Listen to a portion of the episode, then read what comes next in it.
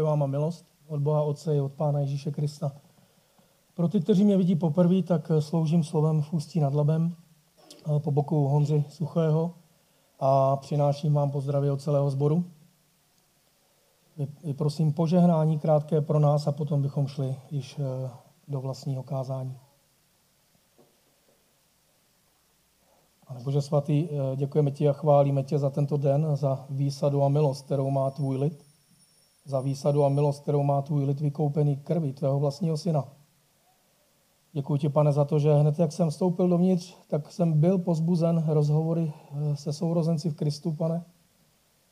A děkuji ti, že pevně stojí v nebesích tvé slovo. Děkujeme ti, že je mocné, živé, ostré, ostřejší než jakýkoliv dvousečný meč a proniká, pane, až na rozhraní duše i ducha, kloubu a morku v kostech, rozsuzuje záměry i myšlenky lidských srdcí. Pane, o to tě prosíme, aby si dnes s námi takto jednal a činil, aby si rozsuzoval záměry a myšlenky našich srdcí, pronikal do hloubky, odřezával vše, co je potřeba a činil vše nové, co je potřeba nové činit v našich srdcích, pane. Děkujeme ti za Pána Ježíše Krista, za výsadu a milost. A prosíme, aby si to byl ty, kdo jedná, kdo boří, kdo staví, kdo pozbuzuje, kdo usvědčuje, kdo také dává sílu a narovnává to, co je pokřivené, pane. Chvála tobě, hospodine slávy, skrze našeho Pána Ježíše Krista. Amen.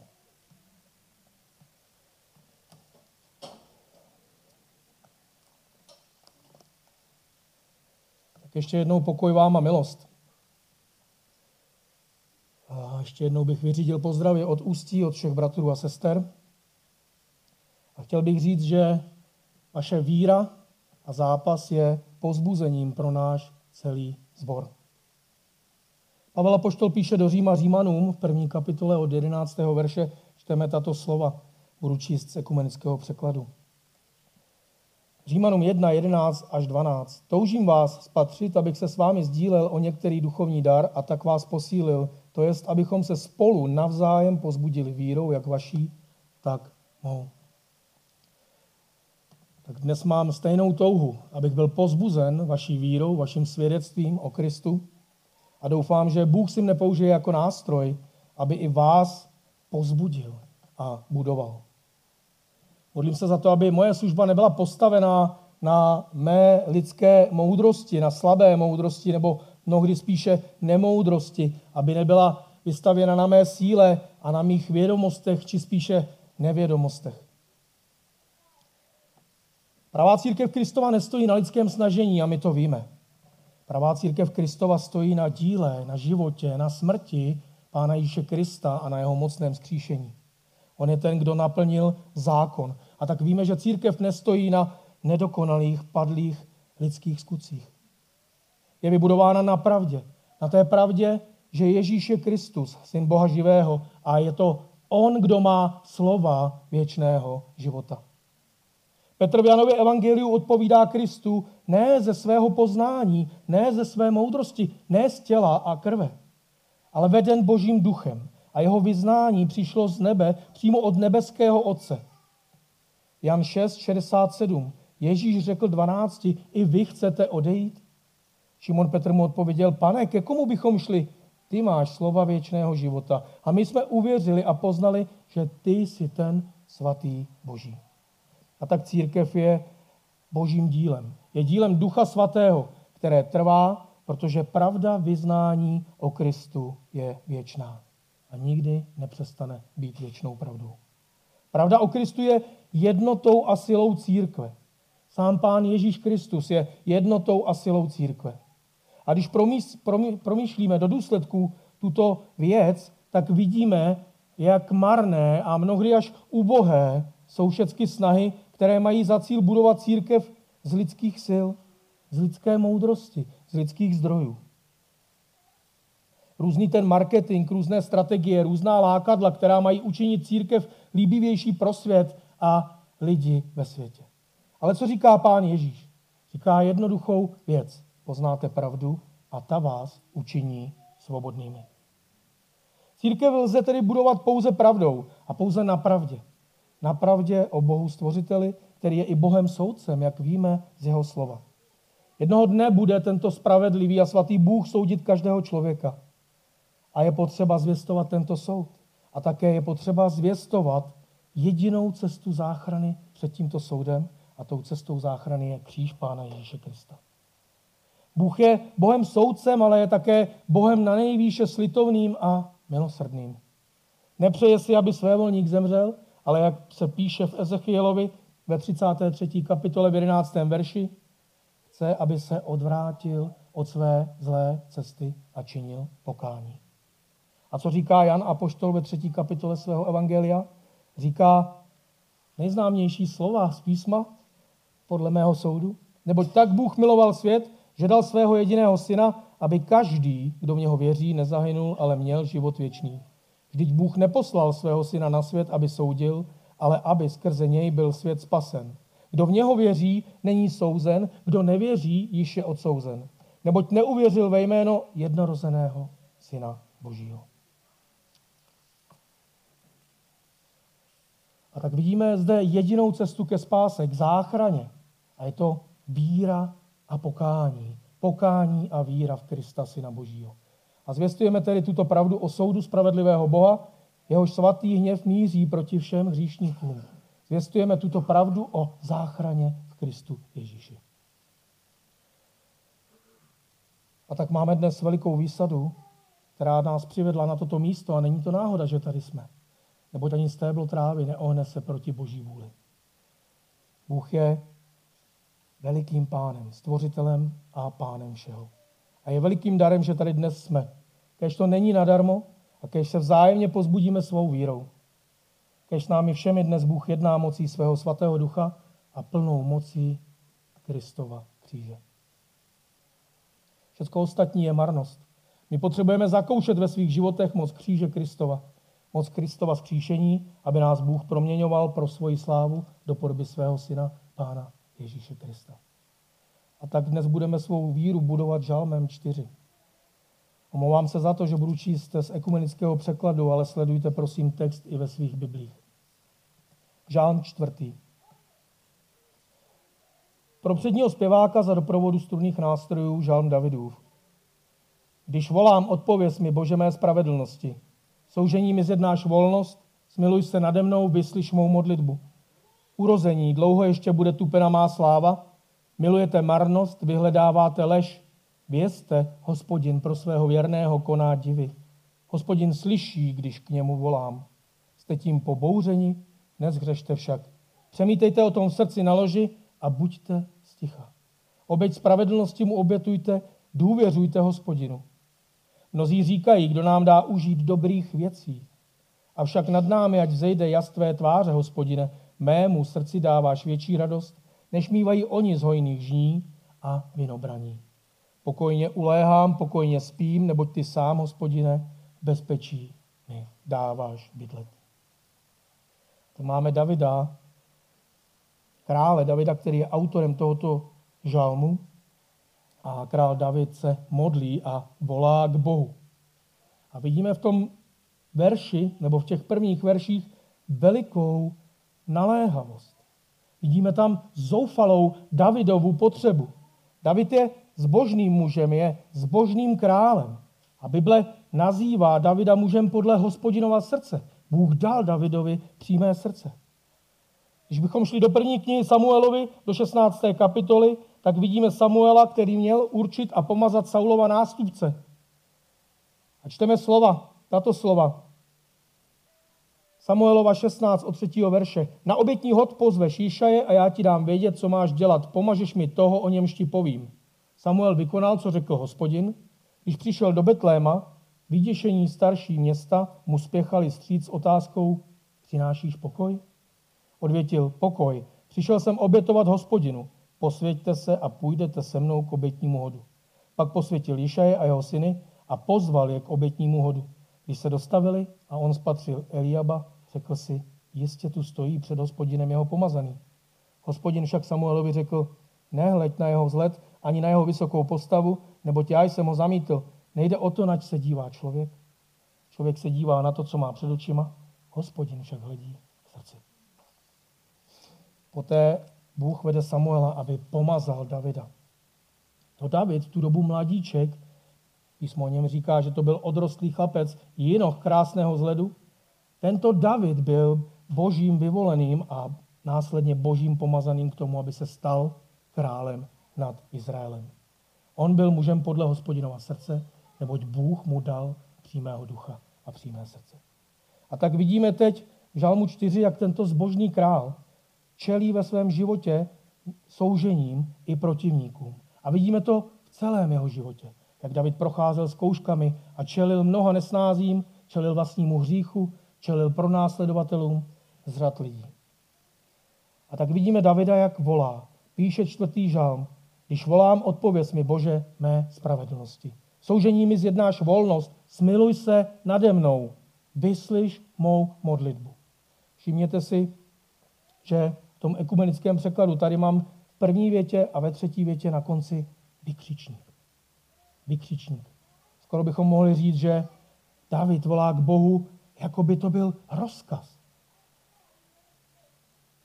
Tak veliká je naléhavost, tak veliká je zoufalá je Davidova potřeba. Je to tak, že bychom mohli říci, že David znáší před Bohem a k Bohu svůj oprávněný nárok. Oprávněně očekává na jeho vysvobozující, zachraňující jednání. Je to podobné, jako když se syn dovolává svého otce a jeho zastání v životě. A neznamená to, že by David byl před Bohem nepokorný. Neznamená to, že by David byl před Bohem neúctivý ve svém přístupu k němu. Podívejme se, jak David své volání formuluje. Když volám, odpověz mi, Bože, mé spravedlnosti. A tak vidíme Davida, služebníka, který jedná z víry, jedná ve víře. Ví, že je Bohem povolaný a má právo dovolávat se jako jeho povolaný a pomazaný král, dovolávat se zastání u toho, který je králem králů nad vším stvořením. Každý služebník, každý otrok má právo dovolávat se zastání a pomoci u svého pána. Pokud se mu děje nespravedlnost, pokud přichází nepříznivé okolnosti do jeho života, na které on sám nestačí. Proto i boží služebník David přichází ke svému pánu s prozbou, naléhavou prozbou o pomoc. Všimněte si, že nazývá Boha Bohem své spravedlnosti. A tak jasně ukazuje, že Davidova spravedlnost je spravedlností z víry hospodina. Je to spravedlnost z boží milosti. Pokud by Bůh nedaroval Davidovi přímé srdce, pokud by mu nedaroval dar víry upřímné, nemohl by David mluvit o žádné své spravedlnosti. Víme, že pokud je člověk před Bohem spravedlivý, je spravedlivý díky Kristu, skrze Krista, z boží milosti a z božího milosrdenství. David to ví, že Bůh je Bohem jeho spravedlnosti. A proto se dovolává u Boha, aby se ho Bůh zastal, aby ho Bůh obhájil před těmi, kteří ho pronásledují. Je to příklad pro nás, jak máme jednat v podobných situacích. Nejenom když nás pronásleduje někdo z lidí, ale i ve chvílích, kdy nás pronásledují naše vlastní pokušení, naše vlastní slabosti a hříchy. Volejme k Bohu. U něho je zastání. U něho je dokonalá pomoc a dokonalá záchrana. A tak je to pro nás důležité a je to pro nás pozbuzující, že i my máme stejné právo volat k Bohu, tak jako volal David k Bohu. A dokonce myslím, že ještě větší, protože písmo říká, že jsme nejenom otroci a nejenom služebníci, ale jsme i boží děti skrze Pána Ježíše Krista. Bůh Kristu je nám dárcem, je Bohem naší spravedlnosti a jsme-li v soužení, tak co můžeme nejlepšího činit ve svých životech? Volat stejně naléhavě k Bohu, tak jako volá David. David dále prohlašuje, a to je pro nás velmi důležité, v soužení mi zjednáš, zjednáš volnost. Kraličtí říkají, a to se mi moc líbí, v úzkosti mi, si mi úzkosti si mi prostranství způsoboval. A Pavlíkův překlad říká, v tísni si mi zjednal prostor.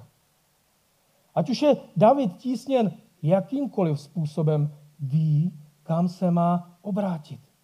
Zkušenost jeho víry je jasná a pro nás velmi pozbuzující. David o Pánu Bohu žádným způsobem nepochybuje. David se neptá, ať už jsou okolnosti jeho života sebe těžší a možná jim vůbec nerozumí a možná vůbec nevidí před sebou ani náznak světla, ví, že u Boha pro něj je cesta otevřená a volná. Volnost může Bůh zjednat nejenom v životě Davida, ale i v životě každého z nás a může ji zjednat dvěma způsoby. Ten první je, že může naprosto změnit ty okolnosti našeho života.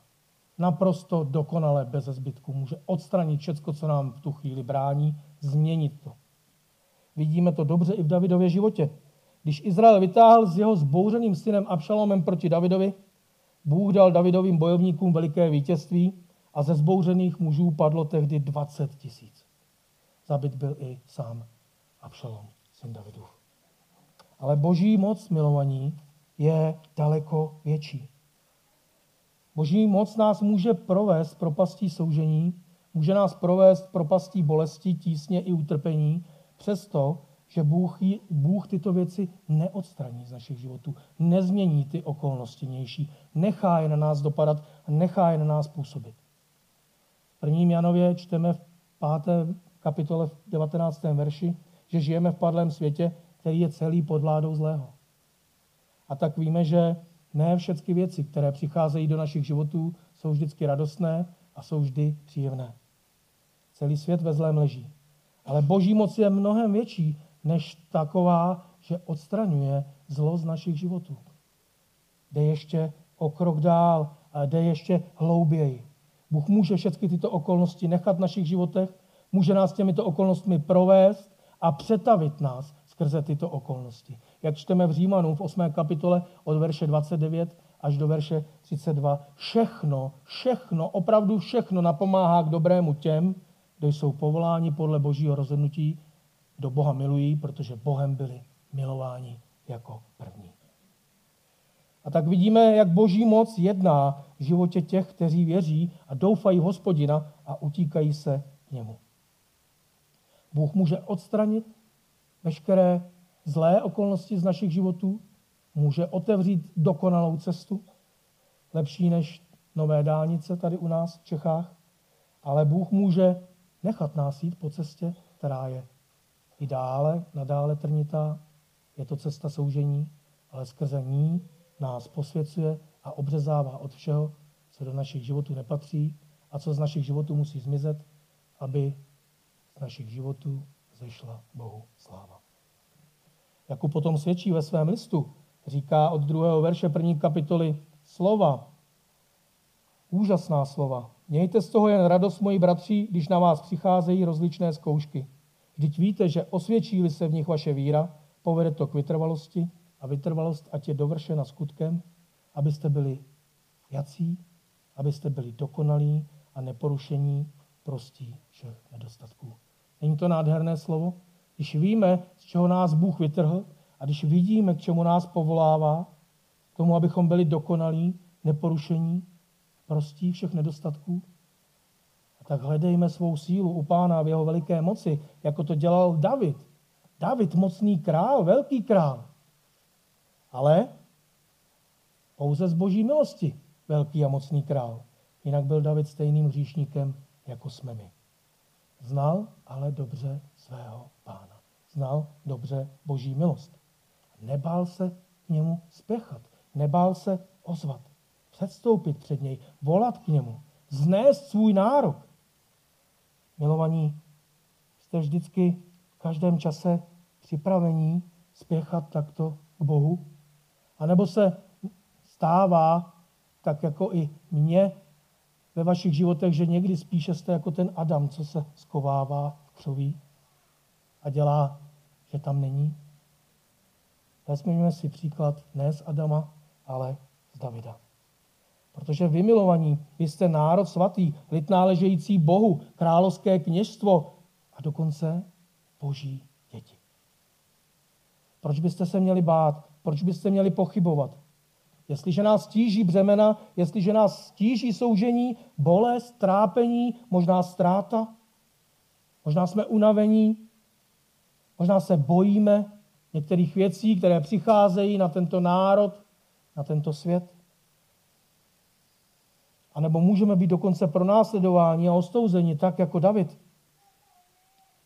Za všech těchto okolností, milovaní, ať je to nemoc či pro následování, utíkejte k hospodinu, volejte ke svému pánu, volejte ke svému nebeskému otci, protože vy jste boží děti. Tak volejte se stejnou naléhavostí a volejte odvážně jako boží děti. Vždyť nám přeci nedal ducha otroctví, nýbrž ducha synoství. Jsme synové a dcery velikého Boha Otce. A Izajáš svědčí o Bohu nalomenou třtinu nedolomí, nezhasí knop doutnající, soud vyhlásí podle pravdy.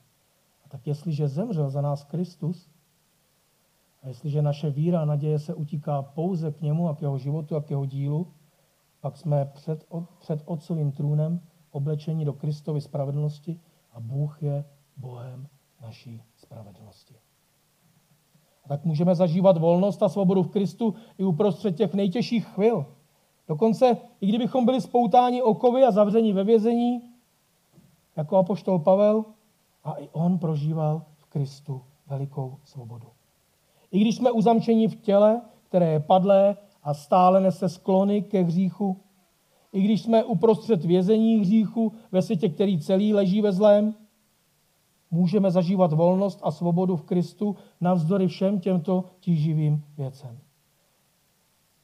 Jistě všichni znáte, nemyslím teď osobně, ale uh, jednu zbožnou sestru Jony Erikson, která je ochrnutá od krku dolů, od, uh, já nevím, od 16, od 17 let, teď si to přesně nepamatuji. Od 17 let. Děkuji. To je věc velice těžká, ale Bůh ji provedl všemi těmi těžkostmi, posvětil jí, posvětil jí srdce, přiblížil jí sobě, učinil jí podobnou Kristu a ona prožívá úžasnou boží milost každý čas svého života, svědčí a slouží celé církvi. Cesta víry není složitá k pochopení. Není složitá k pochopení. Je někdy hodně těžká, ale není složitá k pochopení.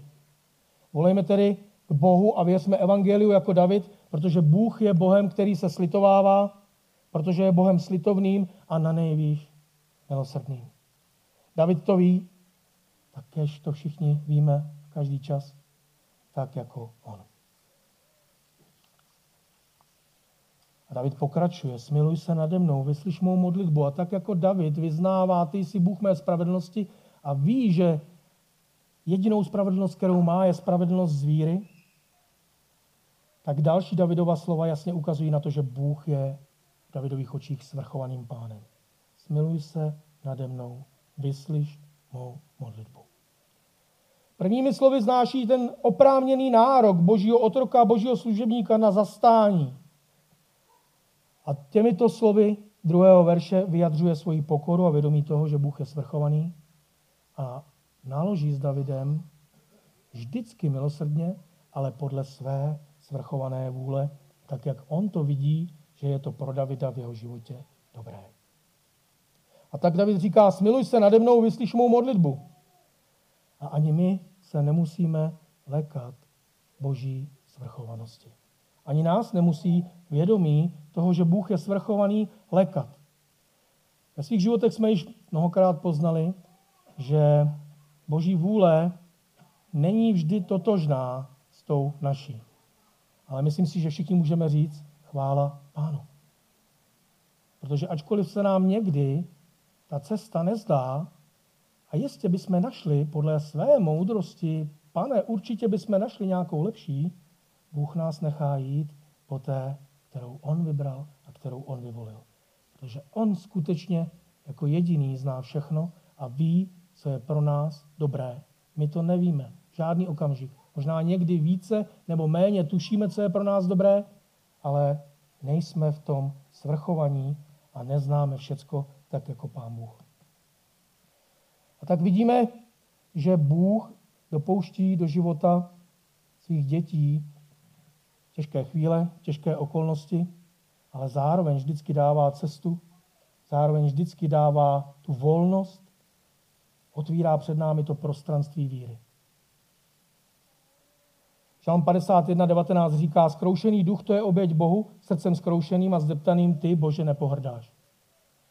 Když pojete za lidmi do, do světa a řeknete jim, raduješ se, když je tvůj duch zkroušen?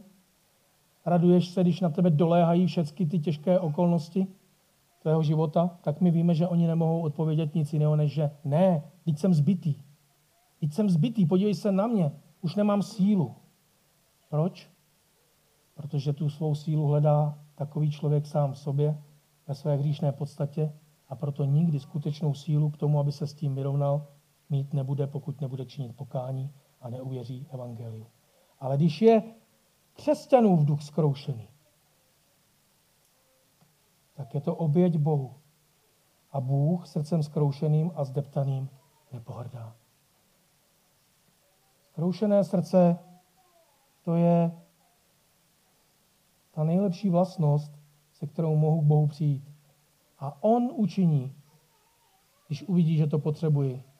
Skrouší mé srdce, nechá na mě dopadnout zármutek podle jeho vůle. Zármutek, který vede k pokání a tedy k životu.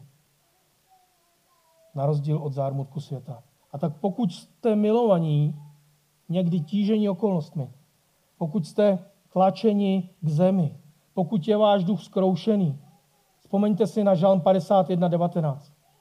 Srdcem zkroušeným a zdeptaným ty, Bože, nepohrdáš. Využijte toho, že vám Bůh dává těžké okolnosti do vašich životů a utíkejte k němu. Protože on je ten, kdo se slitovává. U něj je spása, u něj je věčná záchrana. V tomto čase i v tom budoucím. I pro tento věk pomývosti, i pro věčnost. Je to život a dílo jeho syna, našeho Pána Ježíše Krista. Je to kříž smrti, ale také kříž odpuštění a života věčného pro ty, kteří věří. Kteří jsou povoláni podle božího rozhodnutí, aby věřili. Tak David patří této skupině Bohem vyvolených a povolaných, těch, co naprosto důvěřují Bohu. Jeho spravedlnosti, jeho spáse. A vidíme to i v těch dalších verších. Je tady totiž druhá skupina lidí, Davidových nepřátel, ale můžeme říct hlavně božích nepřátel nepřátel božího evangelia. Oni pronásledují Davida, protože David a jeho víra je jim trnem v oku. David je jako bílá vrána uprostřed hejna černých. A jak je David nazývá? Říká vy urození. A znamená to doslova vy, kteří si myslíte, že jste mocní sami v sobě. Vy, kteří hledáte sílu sami v sobě. Máte sílu sami v sobě. Doufáte pouze v sebe. Také to znamená, ti, kteří rozhodují, mají moc, vysoké postavení v národě, určují dění. Kraličtí mluví o knížatech zemi, o knížatech světa. Jsou to lidé tělesní a vyznávající vnější projevy moci, vnější projevy síly. A Žán IV. je staví do kontrastu s Davidem, který doufá v hospodina, v jeho spravedlnost, v jeho sílu, v jeho slitování. Ale naděje těchto lidí je ve světě a jsou pro nás odstrašujícím způsobem. David se svou vírou, se svou pevnou důvěrou v Boha je jako beránek mezi vlky. A už jenom tou svojí přítomností postavte beránka mezi vlky. A uvidíte, co se bude dít, když budete mít dostatek času, uvidíte, co se bude dít. Beránek uprostřed vlků vždycky probudí ve vlcích dravou přirozenost. Vždycky. I když budou nažraní, budou sytí. Stejně se zvednou, půjdou se podívat. A pravděpodobně toho beránka stejně strhnou, i když budou už nažraní k prasknutí. Rozsvíťte světlo v temnotě a uvidíte, jak mnoho je těch, co se snaží před světlem skrýt. Co mají proti světlu, božímu světlu zuřivý hněv. Takže jsou tady lidé, kteří jsou nepřátelé Boha a protože David je tím, kdo v Boha doufá, tak se tito lidé stávají i nepřáteli Davidovými. Ale David se nebojí, ale mluví, svědčí a ne o sobě, ne o své víře, ale o Bohu. Urození, Dlouho ještě bude tupena má sláva od třetího verše. Milujete marnost, vyhledáváte lež, Vězte, hospodin pro svého věrného koná divy. Hospodin slyší, když k němu volám. Jste tím pobouřeni? Nezhřešte však.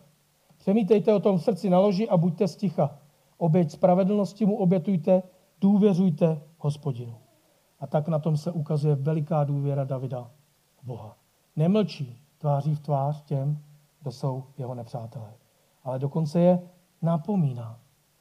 David je pronásledován, ale obrací se ke svým pronásledovatelům a odvážně je napomíná, svědčí jim evangeliem, přestože pro Davida ve srovnání s námi zůstávalo evangelium ještě hodně zastřené. Přesto svědčí svým pronásledovatelům, vede je k pokání. David se nebojí ozvat, nebojí se napomenout je, pojmenovat věci pravými jmény, ukázat jim na jejich hřích. Budete mne ještě dlouho pronásledovat? Budete tupit Boha, mou slávu? David ví, že Bůh je jeho sláva. Tak, jako je i jeho spravedlnost. David ví, že nemá žádnou vlastní slávu. Jenom Bůh je Davidovou slávou. Co je naší slávou, milovaní?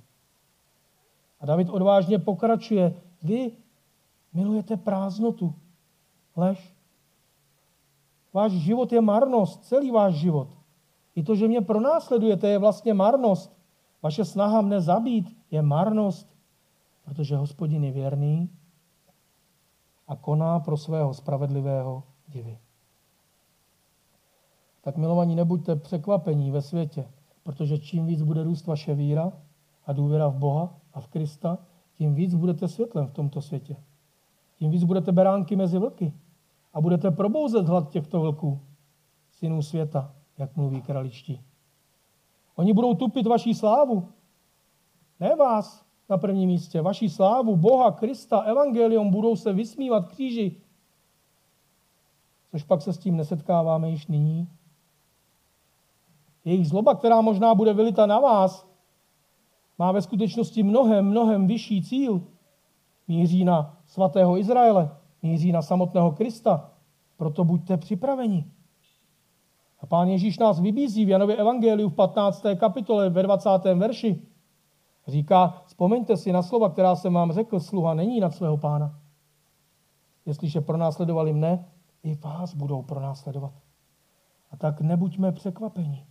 Volejme k Bohu, modleme se, abychom měli sílu to nést, abychom měli odvahu, tak jako David, svědčit i těm, kteří nás pronásledují. Protože Možná mnozí z těch nynějších pronásledovatelů patří Kristu.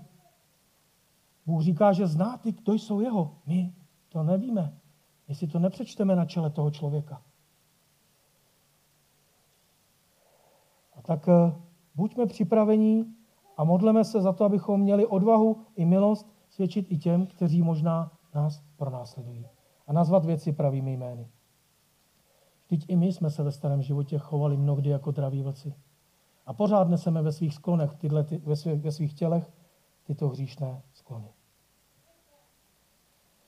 A tak, jak nám říká Petr, abychom byli v tomto světě jako cizinci bezdomovského práva, a říká, vy jste bezdomovského práva v tomto světě, zdržujte se sobeckých vášní, které chtějí zahubit vaši duši a žijte svatě, zorně mezi pohany tak aby ti, kdo vás osočují jako zločince, prohlédli a vzdali chválu Bohu za vaše dobré činy. Den naštívení. David nám je v tom velkým, velkým příkladem. Když se podíváme pozorně na ten text, tak vidíme, jak mluví a svědčí o Kristu. Zloba urozených je vylívána na Davida, ale ve skutečnosti patří Bohu, patří Kristu. Je to nenávist, zášť a zloba padlých lidí vůči stvořiteli. Všichni jsme ní žili. Když David mluví o hospodinu, který koná divy pro svého věrného, mluví o sobě, ale také o sobě mluví jako o předobrazu Krista. Toho odvěku určeného božího svatého a věrného muže. Poslouchejte dobře to, co říká David a poslouchejte to ve světle novozákonní zvěsti. Od čtvrtého verše. Vězte, hospodin pro svého věrného koná divy. Hospodin slyší, když k němu volám. Jste tím pobouřeni? Nezhřešte však, přemítejte o tom v srdci na loži a buďte sticha, oběť spravedlnosti mu obětujte, důvěřujte hospodinu. Ano, David zažíval veliké věci ve svém životě. Bůh konal veliké divy pro něj, chránil ho, vytrhoval jeho život v tomto světě, z nebezpečí tohoto světa. Ale milovaní, který je ten největší div, který se kdy na světě stal, co je vrcholem dějin, než to, co bylo vykonáno na kříži. Nebo spíš navzdory Kristovu kříži, protože Kristovi nepřátelé doufali, že kříž je to, co jim pomůže Krista se zbavit. Ale svatý boží syn, ten jediný, skutečně boží věrný muž, byl učiněn hříchem kvůli nám, stal se pro nás hříchem a jeho život v tomto světě nebyl zachráněn, tak jako Davidův. Byl obětován za viny nás všech, byl započten mezi nejhorší zločince. Skoro jako by Bůh Otec nebyl Bohem Kristovy spravedlnosti. Ale bylo to jenom zdánlivé nezastání se Krista. Jenom pro ty jejich mysl zůstávala zaslepená. Mocnosti temnoty padly do své vlastní pasti, kterou nastrojili Kristu. Nikdo ze zbouřených lidí, ani sám ďábel, neviděl hloubku boží svaté moci. Nepochopili ji, nerozpoznali ji a slavili bláhově vítězství, když Kristus umíral na kříži. Jenomže v Izajášovi 800 let před Kristem čteme nádherná slova. Byl trápen a pokořil se, ústa neotevřel, jako beránek vedený na porážku, jako ovce před stříhači zůstal němý, ústa neotevřel. Byl zadržen, vzat na soud, kdo pomyslí na jeho pokolení. Byl vyťat ze země živých, raněn pro nevěrnost mého lidu. Byl mu dán hrob se své volníky a, boháč, a s boháčem smrt našel, ačkoliv se nedopustil násilí a v jeho ústech nebylo lsti. Ale hospodinovou vůli bylo skrušit ho nemocí, aby položil svůj život v oběť za vinu. Pak je tam ten nádherný oddíl, spatří potomstvo, bude dlouho živ a zdárně vykoná vůli hospodinovou. A tak když Kristus umíral, umíral na kříži, temnota nepřátelé boží se radovali. Ale nevěděli, protože neviděli. Byl vyťat ze země živých. Přesto stál třetího dne mocí Ducha Svatého z mrtvých a spatřil potomstvo, protože každý z křesťanů je jeho potomstvo. A tak David mluví o sobě a říká o sobě jako o, předbraz, o předobrazu Bůh pro svého svatého koná divy. Ale my víme, že ten největší div se stal na kříži pro božího syna. Neboť Bůh ho neponechal v říši smrti, ale třetího dne ho zkřísil z mrtvých. A tím vydobil svobodu od hříchu, spásu a záchranu Pán Ježíš Kristus nám všem. Je nějaký větší div? A tak, když David říká, jste pobouření tím, co Bůh koná pro své věrné, tak jim říká, nezhřešte kvůli tomu. A všimněte si, když svědčíte lidem o skříšení. I oni potřebují slyšet ta samá slova. Než mi odpovíš, než se začneš stekat, než začneš pěnit, jdi domů, přemýšlej a buď poctivý sám k sobě a přemýšlej o tom, co jsem ti řekl. Než se začneš bouřit, než začneš křičet, že žádný Kristus nikdy nebyl, než začneš křičet, že byl jenom člověkem a že z, žád, že z mrtvých nevstal. Přemýšlejte o tom v srdci, na loži a buďte sticha. Když ti říkám Boží slovo, nevěř mu, protože ti ho říkám já, ale protože to je Boží slovo a v písmu si to můžeš ověřit. Ať se tvý srdce nebouří. Důvěřujte hospodinu, obeď spravedlnosti mu obětujte, říká David těmto lidem. A když o tom mluví, má na mysli kozly, má na mysli berany, holubice, mouku, olej. Jaká jediná oběť? Už jsme o tom mluvili, zkroušený duch, zkroušené srdce. Je Bohu milé a nepohrdá jim. A tak jakou oběť má přinést člověk? K jaké oběti máme vést člověka, když mu svědčíme tak jako David? Ne, aby přinesl kozla, aby přinesl berana, aby přinesl polovinu svého jmění, ale aby přinesl víru a pokání. Čiň pokání a věř evangeliu. To je ta oběť. Důvěřuj Bohu. Přines mu oběť, která se mu líbí. David chce, aby se poklonili před Bohem. aby se nepohoršovali před Kristem a nad Kristem. A slova Nového zákona nám to potvrzují v Matoušovi v 11. kapitole. Zde stojí, Jan uslyšel ve vězení o činech Kristových, poslal k němu vzkaz po svých služebnících, jsi ten, který má přijít, nebo máme čekat jiného? Ježíš jim odpověděl, jděte, zvěstujte Janovi, co vidíte a slyšíte, slepí vidí, chromí chodí, malomocní jsou očišťováni, hluší slyší, mrtví vstávají, chudým se zvěstuje evangelium, pak přichází ta věta a blaze tomu, kdo se nade mnou neuráží. Neurážej se nad Kristem, když ti o něm sečí. Přemítej o tom srdci naloží a buď sticha. Věř evangeliu a čiň pokání. Blaze těm, kdo se neuráží nad Kristem. A tak buďme milovaní stejně odvážní. Veďme lidi k tomu, aby přinesli Bohu tu jedinou přijatelnou oběť. Víru a pokání. I když nás možná lidé budou kvůli tomu pronásledovat. Pojďme do posledních veršů. Mnozí říkají, kdo nám dá užít dobrých věcí, avšak nad námi, ať zejde jas tvé tváře, hospodine, mému srdci dáváš větší radost, než mývají oni z hojných žní a vinobraní. Pokojně uléhám, pokojně spím, neboť ty sám, hospodine, v bezpečí mi dáváš bydlet.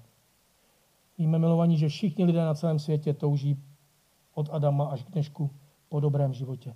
Chtějí být šťastní, chtějí zažívat pokoj, chtějí zažívat míra, bezpečí, nechtějí trpět bolestí, hlady. A tak slovy čtvrtého žalmu chtějí užít ve svém životě dobrých věcí. A ta touha je legitimní. Když se ptají, kdo nám dá užít dobrých věcí, tak to je dobrá otázka. Ta touha je legitimní, ta touha je dobrá, protože vychází z věčného zdroje všeho dobrého, od Boha samotného. Jakub říká, že Bůh je dárcem dokonalého obdarování dobrých darů z hůry. A tak je dobré, že lidé touží po dobrých věcech. A ten problém je v tom, že, jak jsme si řekli, celý svět leží ve zlém.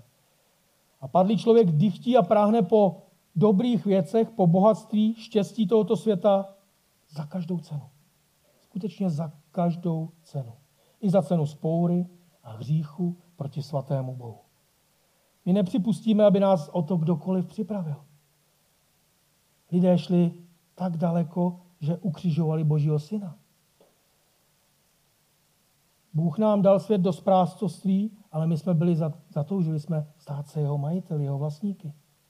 Zatoužili jsme držet tento svět a spravovat ho ne pro Boha, ne pro Boží slávu, ale sami pro sebe. Zatoužili jsme být sami sobě bohy, protože ďábel zasel tuto lež do srdce prvních lidí. A tak chceme žít po svém, chceme dobré věci i za cenu hříchu a dokonce za cenu spoury proti Bohu, za, za cenu vraždy Božího syna, pravého jediného dědice. Toužíme vlastnit tu vinici, nakládat s ní podle svých vlastních představ. Ale David učí ty lidi a učí nás to celé písmo, učí nás, že to vše je lež, je to marnost, je to zhouba. A pokud takto jednáme, propadli jsme smrti. Nejen smrti těla, ale věčné smrti. A tak David varuje. A vyučuje ty lidi zároveň. A říká, ano, mnozí, vy se všichni ptáte, kdo vám dá ty dobré věci, po kterých touží vaše srdce, dobré věci tohoto světa. Ale víte co? ať nad vámi, ať nade mnou, ať nad námi všemi raději vzejde jas boží tváře. Protože mému srdci Bůh dává větší radost, než mývají, než máte vy z plných sípek a ze všeho toho hmotného štěstí tohohle světa. A tak David je tísněn, David je pronásledován, ale David nazývá věci pravými jmény obrací se proti svým pronásledovatelům, svědčí jim evangeliem a ukazuje jim na to, co je v jejich životě špatně a vede je k tomu, co by měli ve svém životě udělat. A v podstatě co říká? Nebuďte bláhoví. Já raději, i kdybych měl být tísněn a pronásledován, tupen a urážen, kdybych měl žít ohladu, bolesti a strachu po celý zbytek svého života, tak budu raději, když se mnou bude Bůh a nade mnou jas jeho tváře. Protože pokud je se mnou Bůh, tak i kdybych neměl nic z toho světa, nic dobrého z tohohle světa, pak mám v Bohu naprosto všecko a Bůh je můj jediný, jedinečný, největší důvod k radosti. A tak nám, když to slyšíme u Davida ve čtvrtém žalmu, znějí v uších ta slova, která říká pán Ježíš. Když říká, kdo by chtěl zachránit svůj život v tomto světě, ten o něj přijde. Kdo však přijde o život pro mne a pro evangelium, zachrání jej. Pak říká tu větu, co prospěje člověku, získá celý svět, ale přitom ztratí svou duši. To jediné, co máme opravdu cené a jedinečné, je Bůh sám. Jeho spravedlnost, On je Bohem naší spravedlnosti, On je Bohem naší záchrany, naší naděje. A přijít o Boha, nemít Boha, přijít o evangelium, odmítnout evangelium, to je největší neštěstí pro člověka, které může ho potkat v tomto světě. Pán Ježíš říká, že máme umřít pro evangelium. A tak není to na prvním místě tak, že bychom se měli modlit za mučednickou smrt a vyhledávat mučednickou smrt na prvním místě a za všech okolností. Co znamená zemřít pro evangelium? Znamená to zapřít sám sebe v tomto světě, znamená to zapřít svůj život, své touhy, nežít už sobecky pro sebe, ale pro Boha, pro jeho slávu a pro jeho milované děti. Protože kdo miluje Boha, miluje i jeho děti. Znamená to přijímat i soužení, přijímat i tíseň, nestydět se za božího syna, i kdyby se nám vysmívalo všech 8 miliard lidí na tomto světě, kdyby se postavili proti nám. Znamená to postavit svůj život na tom největším zázraku, na tom největším divu, který Bůh učinil pro svého milovaného syna, když ho skřísil z mrtvých. Na tomto skříšení musíme postavit své životy. A tak David říká, raději proste o to, aby byl nad vámi jas hospodinový tváře. Raději proste o to, abyste v hospodinových divech nalezli svůj pokoj, svoje zalíbení a svůj život. Neboť ten, kdo se zahledí do jasu boží tváře, ten je blahoslavený pro svou víru a skutky. Jakub 1, 25. Ale takové víry milovaní dosáhneme jen tehdy, když budeme každý den volat k Bohu na modlitbách, aby se On sám skrze Krista svého Syna stal tím naším největším, věčným, prvním, zároveň i posledním, jediným, jedinečným důvodem radosti. Pro koho je Kristus vším, ten svou vírou skutečně přemáhá svět. A my se to učíme. A mnohdy padáme a jsme slabí. Ale máme zaslíbení, které nám říká David. Jemu vždy Bůh v soužení zjednal volnost. A učiní to i pro vás ve vašich životech. Tak kež naše srdce společně s Davidem vyznává, ať nad námi zejde jas tvé tváře, hospodine, protože naším srdcím dáváš větší radost, než mývají oni z hojných žní a vinobraní. Pokojně uléhám, pokojně spím, neboť ty sám, hospodine, v bezpečí mi dáváš bydlet. A tak David završuje svou chválu Bohu slovy o pokoji. O bezpečí, které je neotřesitelné. Je věčné. Je věčné. Jestli patříte Bohu, vaše bezpečí od té chvíle, kdy jste se narodili z Božího ducha, je věčné až na věčnost, neotřesitelné. Nevím, jestli David dohlédl až tak daleko za práh věčnosti, za oponu tohoto světa. Osobně ale si myslím, že ano, protože jednoznačně z jeho slov vidíme, že touto jeho nadějí byl Bůh, věčný Bůh sám.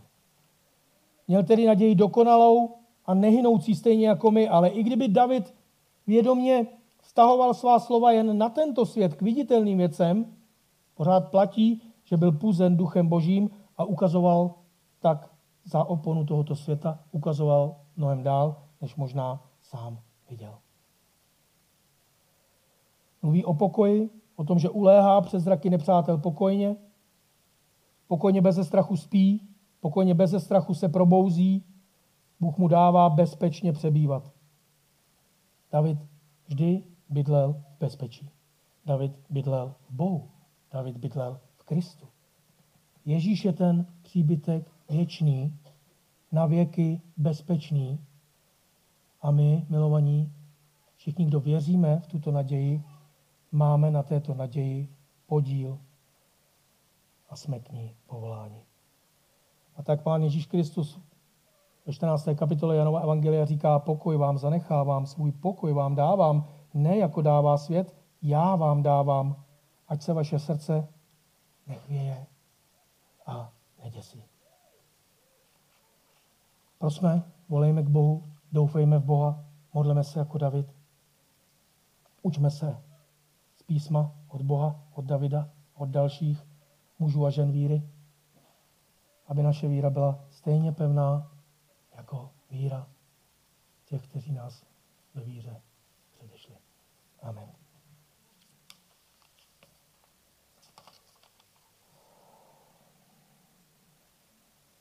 Oče svatý, my tě prosíme, aby, aby tvé slovo nezapadlo v našich srdcích, aby si s každým z nás jednal ke své slávě, k našemu růstu, posvěcení a k naší spáse. Děkujeme ti za neotřesitelnou naději věčného života, kterou máme ve tvém synu Pánu Ježíši Kristu. Amen.